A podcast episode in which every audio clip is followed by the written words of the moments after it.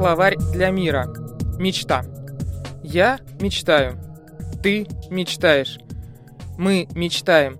Мы летаем в облаках. Мы оторваны от реальности. В школе нас учили не витать в облаках, а решать логарифмы и учить получать правильные оксиды. Мечтать нам говорили, что вредно, потому что ничего не добьешься, и так и останешься чудаком, способным только сказки рассказывать. Но ведь мечтать не вредно. Как-то раз дочь моей учительницы выдала лет в семь фразу «Мечты надо сбыть». И что тут скажешь? Устами младенца, знаете ли, вот я, например, мечтаю научиться летать. И я, конечно, могу просто вечерами смотреть на закат из своего кресла-качалки и так ничего и не сделать.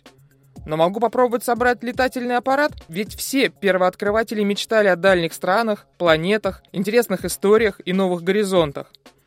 Когда я была маленькая, я мечтала угнать трамвай или поезд. Я представляла себе, как отправляюсь в путешествие, но я понаблюдала за этим транспортом и расстроилась, потому что никогда трамвай не был свободным, он всегда привязан к рельсам. Как можно не мечтать? Когда мечтаешь, то обязательно представляешь себе все в деталях.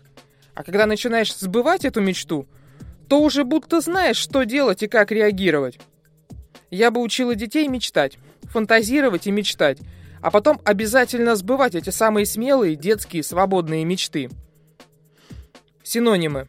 Сон, трамвай, бесконечность. Специально для Паскаль ФМ Вика Матанис.